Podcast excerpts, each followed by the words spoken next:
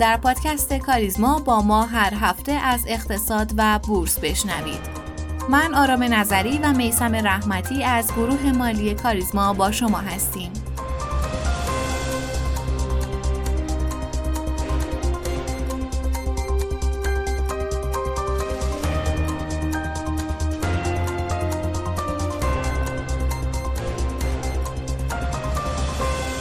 اخبار این هفته رو با هم بشنویم. بعد از اینکه اعضای اتحادیه اروپا موفق شدن حمایت لهستان رو جلب کنند و به یک توافق سیاسی در خصوص سقف قیمت 60 دلار هر بشکه برای نفت روسیه دست پیدا کنند، کشورهای گروه هفت و استرالیا روز جمعه اعلام کردند با این سقف قیمت موافق هستند. اما کرملین در پاسخ به این توافق قدرت‌های غربی اعلام کرد روسیه سقف قیمت تعیین شده برای نفتش را نمیپذیرد و در حال بررسی پاسخ مناسب است.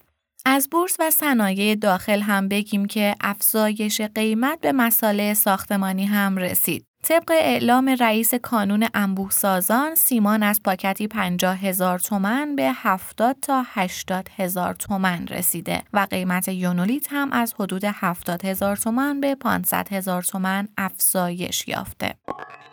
با تصویب مقررات مربوط به معاملات بازار توافقی فرابورس ایران یک بازار دیگه به بازارهای فرابورس ایران افزوده شد. شرکت های متقاضی در این بازار درد شده و قابل معامله خواهند بود. عمده هدف از ایجاد بازار توافقی نظم بخشی به شرکت های متعدد ثبت شده است و با پیشبینی بازار توافقی با شرایط و کارکرد متفاوت تلاش میشه تا وضعیت این گونه شرکت ها سامان داده بشه. خبر بعد اینکه یکی از خودروسازها به زودی واگذار میشه. وزیر سمت اعلام کرد مجوز واگذاری یکی از شرکت خودروسازی صادر شده و به زودی به مزاید گذاشته خواهد شد. و بورس کالا از تغییر مجدد ساعت پایان معاملات بازار صندوقهای کالایی گواهی سپرده کالایی پیوسته و سلف موازی استاندارد خبر داد. بر این اساس ساعت پایان این بازارها از روز شنبه مورخ 20 آذر ماه 1401 رأس ساعت 15 خواهد بود.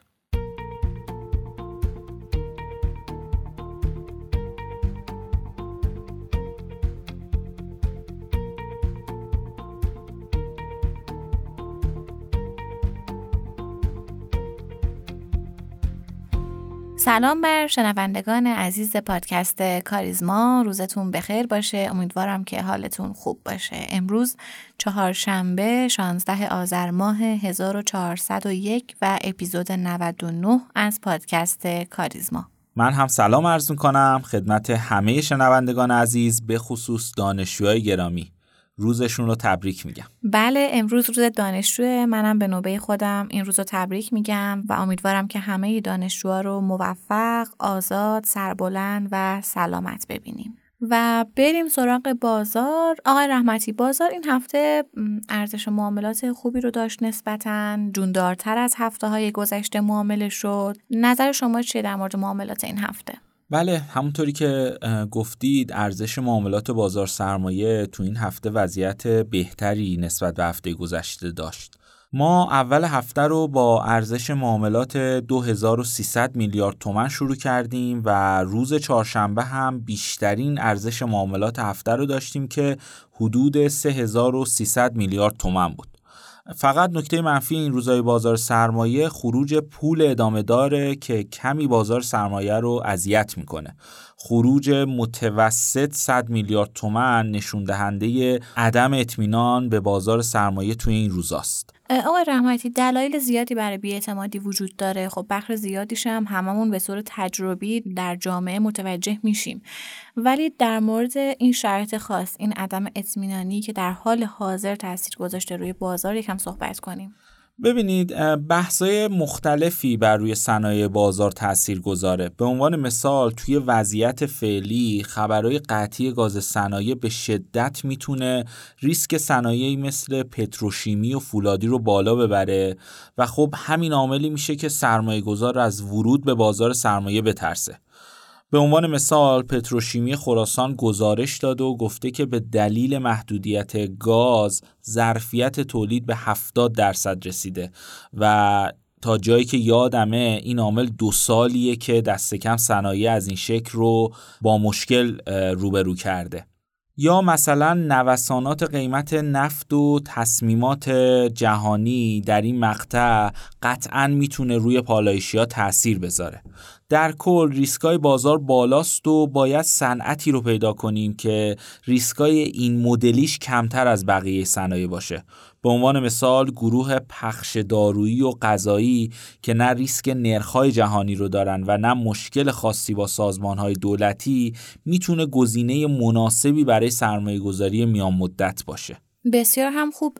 آقای رحمتی آمار معاملات مسکن در آبان ماه هم منتشر شد. ما داشتیم با هم صحبت می‌کردیم. گفتید که تغییراتی در آمار نسبت به ماهای قبل می‌بینید. یکم صحبت کنیم در مورد این آمار معاملات مسکن آبان ماه. بله آمار معاملات مسکن توی آبان ماه توی این هفته منتشر شد و نشون دهنده رشد حدوداً 6 ممیز 8 درصدی نسبت به ماه گذشته است. نکته مهم اینه که حجم معاملات توی این بازار رشد 45 درصدی داشته.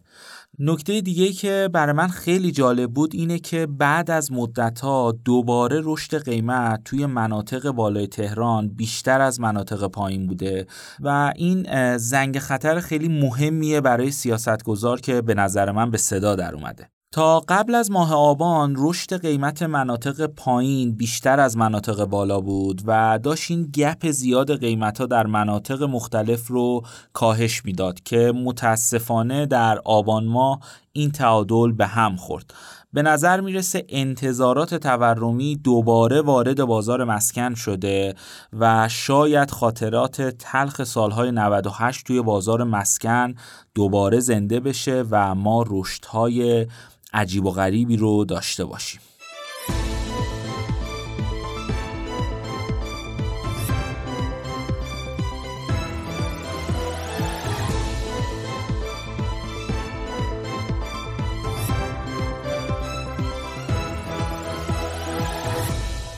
ایران به لحاظ زمین شناسی روی یکی از دو کمربند مس جهان قرار داره و از مناطق دارای ظرفیت اقتصادی مس به شمار میره. در حال حاضر ذخایر معدنی مس جهان در حال کم شدن و کاهش ایاره که این موضوع اهمیت مس رو برای کشورهای با ذخایر معدنی بیشتر می‌کنه. به همین دلیل میشه گفت صنعت آینده که بسیار هم پر اهمیت صنعت مسه. در این قسمت در نظر داریم چالش ها و چشمانداز صنعت مصر رو با جناب آقای عبدالرضا برهانی نژاد مدیر امور سهام و مجامع شرکت ملی مصر بررسی کنیم.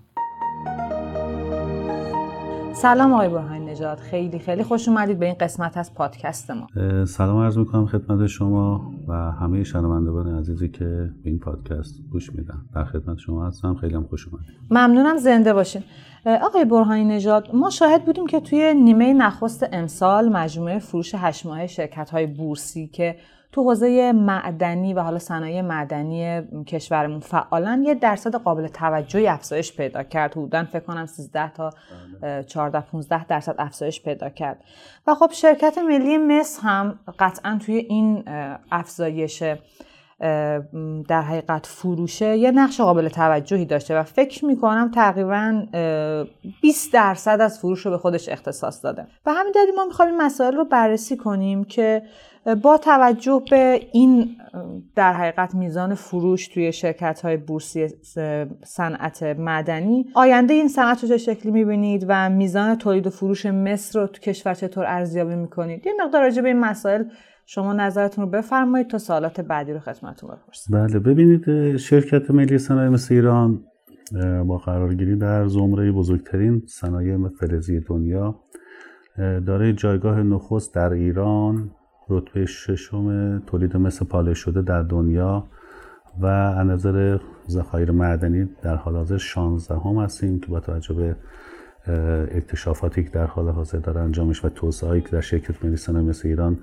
داره انجام میشه مطمئنا این رتبه ما خیلی تغییر خواهد کرد و ما به رتبه بالاتری خواهیم رسید.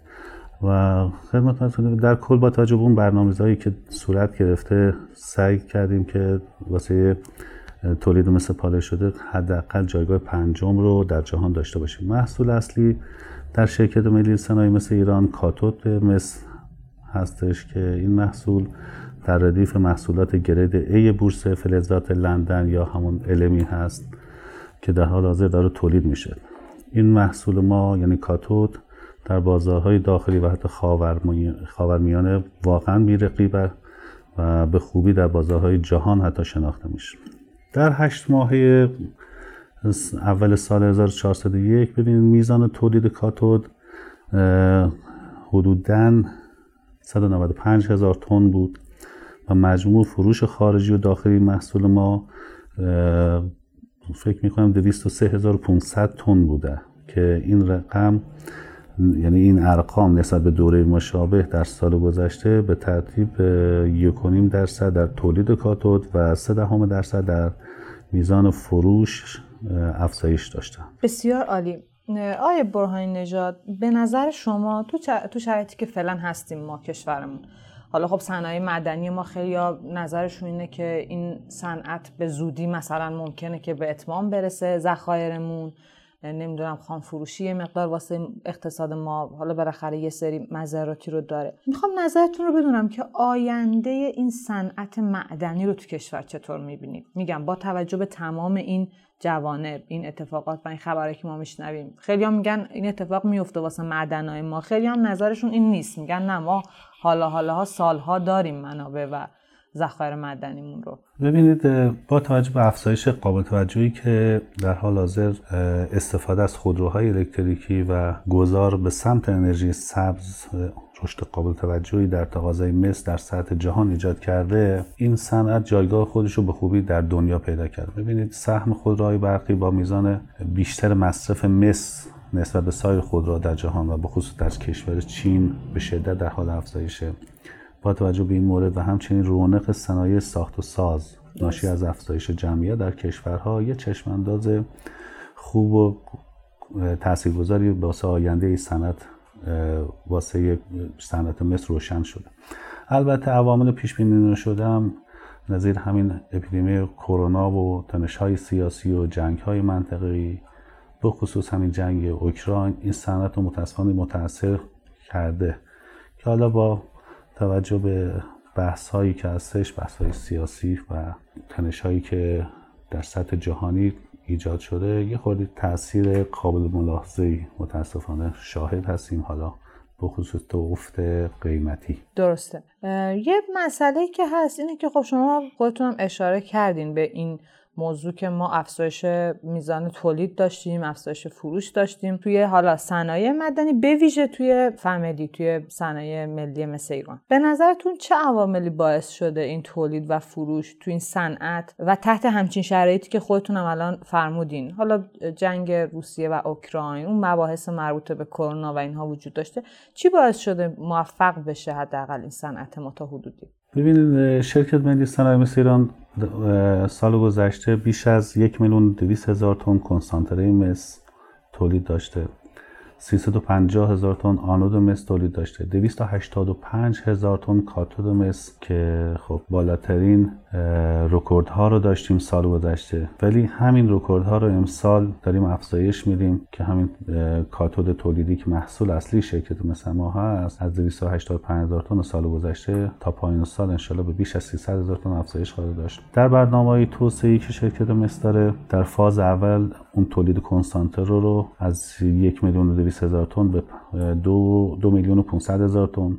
در فاز دومش به 4 میلیون و 400 هزار تن افزایش خواهد داد. یعنی به صورتی پیش میریم که تولید حداقل 4 برابر میشه. طبق برنامه های بلند مدت یعنی بلند مدتی که شرکت تعریف شده در زمینه تولید کاتود از 250 هزار تن خب به یک میلیون تن برنامه‌ریزی بسیار تا بسیار مدونی انجام شده و امیدواریم که با رسیدن به این رکوردها جزو پنج شرکت بزرگ تولید کننده دنیا شرکت نصف بشه. خب میزان ذخایر معدنی هم شرکت هم خیلی تاثیرگذار هست که ما با کشف یک میلیارد تن به تازگی از 18 میلیارد به 19 میلیارد تن ذخیره واقعی خب دست پیدا کردیم که نشون دهنده آینده روشن صنعت مس است پس صنعت مصر آینده روشنی داره و در حقیقت میشه گفت طرحهای توسعه ای که فامیلی داشته توی حالا فروش و تولیدش تاثیر قابل توجهی داشته و خواهد داشت.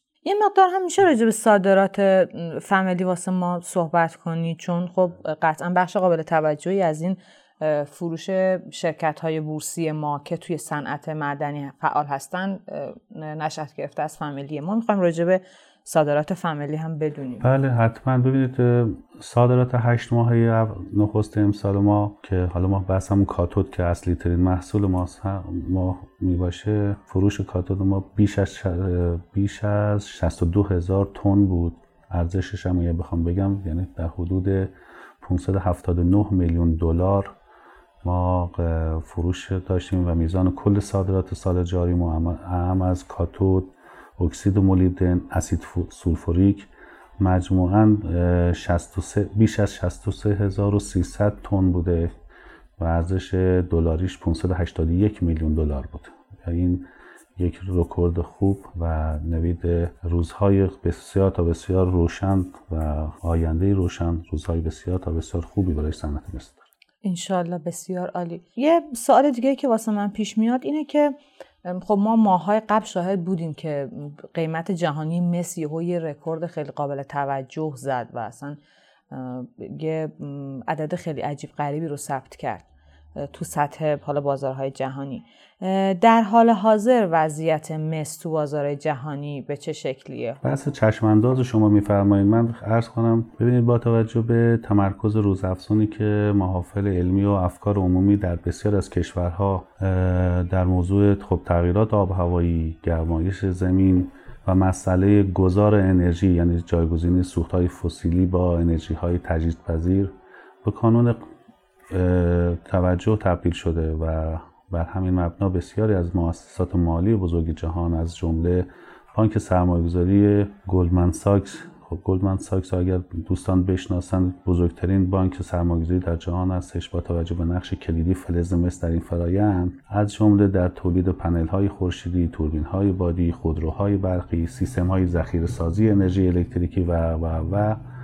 از این از یک سو و محدودیت ذخایر ببینید محدودیت ذخایر خیلی مهمه و تولیدات جهانی مثل از سوی دیگه ببینید ضمن ترسیم چشم انداز درخشان از نقش کلیدی این فلز اساسی در آینده اقتصاد جهانی از اون به عنوان نفت عصر جدید تعبیر کرده است. یعنی ببینید اینو من یعنی نمیگم. به این اندازه ارزش بله زیاده درسته. بله یعنی صنعت مصر به عنوان نفت عصر جدید تعبیر شد. خب از منظر چشمانداز قیمت جهانی هم علیرغم وضعیت نامطلوب بازارهای کالایی در اقتصاد بین الملل اونم به دلیل سیاست های ضد تورمی بانک های مرکزی و پیش بینی رکود اقتصادی در نرخ های فعلی مثل جهانی و نرخ دلار یعنی نسبت قیمت به درآمد یا همون پی که تو بازار داریم در سطح متوسط صنعت قرار داره. هرچند که پیش ها در میان مدت به دلیل رشد تقاضای مثل تحت تاثیر عوامل خب ذکر شده حاکی از رشد قیمت جهانی مثل رو نشون میده. برای نمونه مثلا مؤسسه CRU برای سال 2025 قیمت های ما رو قیمت های مصر رو حدود ده هزار دلار پیش بینی کرده که این نوید بخش چشمانداز مطلوبی برای سوداوی در میان مدت خواهد داشت. بسیار عالی. یه مقدار هم راجع به وضعیت بنیادی خود سهم فامیلی اگه میشه صحبت کنین برای جواب دادن به این سوال باید خب به جایگاه و اعتبار شرکت در بازار سرمایه توجه خاصی نشون توجه خاصی داشته باشیم. در تحلیل بنیادی وضعیت شرکت مس صورتهای مالی شرکت نحوه مدیریت جایگاه رقابتی سنجش رقابا و بازارهای وابسته رو پیش های فروش و هزینه ها مورد بررسی قرار می‌گیره.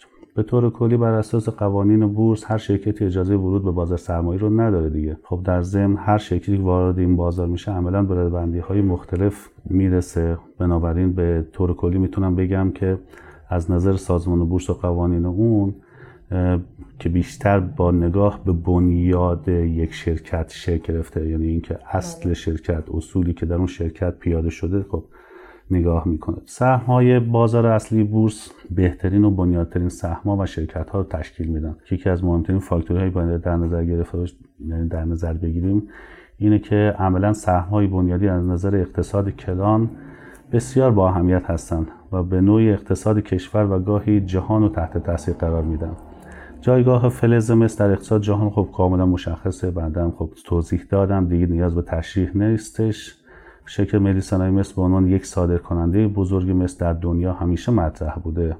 بنابراین سند نقش بنیادی در بورس ایران می‌تونه داشته باشه. بررسی صورتهای مالی شرکت عملکرد مدیریت جایگاه رقابتی خب به نوعی این شرکت و تنها شرکت بزرگ فعال در این سند در این صنعت ببخشید نشون میده و از این حیث دارای جایگاه منحصر به فردی است. یعنی همین نشون دهنده وجود استانداردهای لازم برای بنیادی تلقی کردن شرکت رو نشون میده. به طور مثال مثلا میزان ذخایر پیش بینی شده که قابل استحصال هستش نزدیک به 46 میلیون تن مثل محتوا هستش. به فرض تولید 500 هزار تن در سال شرکت ملی صنایع مثل ایران تا حداقل 80 سال آینده می‌تونه به فعالیت خودش هم ادامه بده. بسیار عالی. خیلی هم خوب.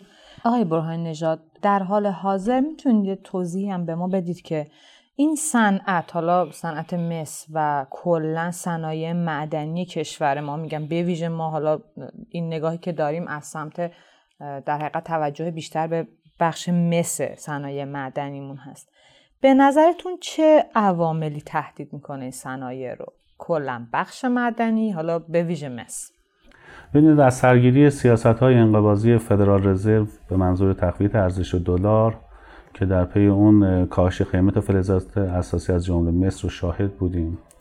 خب بروز تنش های منطقه‌ای نظیر جنگ اوکراین و اختلاف های منطقه‌ای تایوان و به طبع آن کاهش قیمت باز فلزات اساسی باز هم ما مصر رو میگیم شاهد بودیم. سیاست, سیاست هایی که واسه خب مبارزه یا اتفاقاتی که واسه این بیماری کویت انجام شد خیلی تاثیرگذار بود. نارضایتی ها و اعتصابات کارگری معادن خب ناشی از تضعیف اقتصاد جهانی خیلی تاثیرگذار می‌تونه باشه.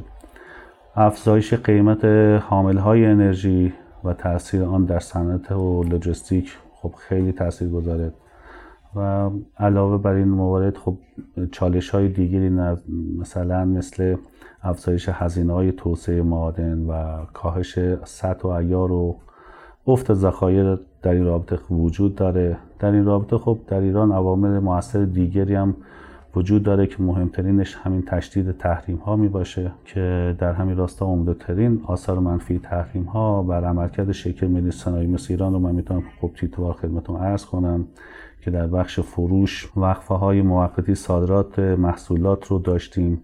از دست دادن برخی بازارهای هدف صادراتی و محدود شدن اونها رو داشتیم. عدم امکان استفاده از نظام بانکی بین المللی و خب ریسک های مرتبط بر عملیات نقل و انتقالات مالی در فضای بین الملل رو شاهد هستیم متاسفانه.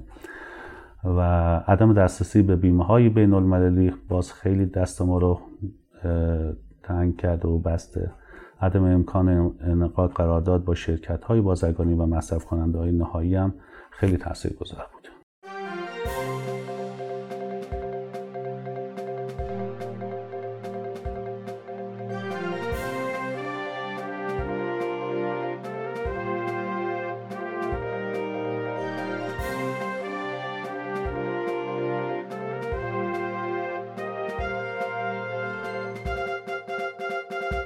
همیشه افرادی که بیشتر فکر می‌کنن درد بیشتری هم می‌کشن. برای یک اقتصاددان که همیشه هزینه فرصت هر تصمیمی رو بررسی می‌کنه انتخاب بین مرگ و زندگی باید کار بسیار بسیار سختی باشه ولی آلن کروگر اقتصاددان مشهور این انتخاب سخت رو انجام داد و همه رو متعجب کرد آلن کروگر در سال 1960 در نیوجرسی به دنیا اومد و از همون دوران کودکی علاقه شدیدی به تحقیق داشت. به همین دلیل تونست کارشناسی ارشد و دکتراش رو در دانشگاه هاروارد در سال 1987 بگیره. کروگر رو میشه یکی از پنجاه اقتصاددان برتر جهان در زمان خودش بدونیم. حوزه اصلی کار اون بازار نیروی کار و توزیع درآمد بود. اون از سال 2000 تا 2006 ستون نویس ثابت نیویورک تایمز بود که یکی از معدود نفراتیه که تونسته به مدت طولانی در نیویورک تایمز قلم بزنه. آلن کروگر انقدر توی اقتصاد خفن بود که دولت‌مردای آمریکایی علاقه داشتن توی بدنه دولت از این فرد خوش اخلاق استفاده کنن. اوباما هم که هوش بالایی در انتخاب کابینه خودش داشت، آلن کروگر رو در سال 2011 به سمت مشاور اقتصادی خودش فراخوند و کروگر هم تونست دوران بسیار عالی برای اوباما و اقتصاد آمریکا ایجاد کنه. کروگر تحقیقات خیلی زیادی در حوزه های رشد و توسعه انجام داده اما یکی از معروفترین کارهایی که انجام داده تحقیق و توسعه نظریه منحنی کوزنتسه حالا میگم چیه این نظریه تو سال 1995 اقتصاددانی به نام سیمون کوزنت برای اولین بار رابطه درآمد سرانه و نابرابری درآمدی رو با استخراج داده های تجربی به صورت یک رابطه یو شکل معکوس مطرح کرد که منحنی محیط زیستی کوزنتس نامگذاری شد. حالا یعنی چی؟ خیلی سخت بود حقیقتا. به زبان ساده. طبق این نظریه رشد اقتصادی همیشه موجب تخریب محیط زیست نمیشه بلکه حتی می‌تونه ابزاری برای بهبود کیفیت محیط زیست باشه. در مراحل اولیه توسعه همزمان با افزایش درآمد سرانه نابرابری توزیع درآمد افزایش پیدا می‌کنه. و بعد از رسیدن به سطحی معین این نابرابری به تدریج کاهش پیدا می‌کنه. آلن کروگر به شدت روی این موضوع کار کرد و در تحقیقات علمی یکی از منابع بسیار معتبر در این نظریه محسوب میشه. همونطور که گفتیم آلن خیلی به تحقیقات علاقه داشت از اون سمت خیلی هم به آموزش علاقه داشت. توی تمام دوران آکادمیک خودش تلاش کرد که بحث های نظری رو با واقعیت ارتباط بده و موضوعات کتاب های اون به شدت این موضوع رو تایید می‌کنن. یعنی بحث های نظری رو با واقعیت زندگی ما مثال می‌زد و ترسیم می‌کرد و به شدت قابل فهمشون می‌کرد. کتاب باورهای غلط و اندازهگیری یکی از معروفترین کتابهای کروگره که در مورد حداقل دستمزد و باورهای غلط در مورد اون نوشته.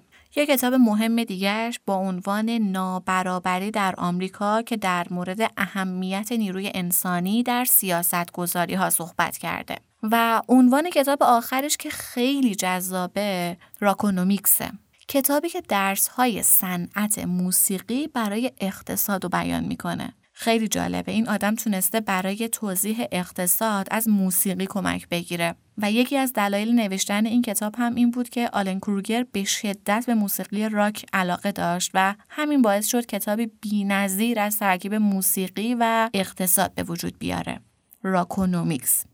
به هر حال آلن کروگر فردی پیشبینی ناپذیر بود و پایان زندگیش هم همین موضوع رو تایید کرد. آلن در مارس 2019 در خونه خودش در پرینستون به زندگی خودش پایان داد. اهمیت از دست دادن کروگر رو در حرفهای باراک اوباما می‌تونیم به خوبی متوجه بشیم که میگه آلن شخصی بود که عمیقتر از اعداد روی صفحه و نمودارهای روی کاغذ می اندیشید و سیاست اقتصادی رو به منزله نظریه های انتزاعی نمی‌دید. بلکه به اون به عنوان راهی برای بهبود زندگی افراد می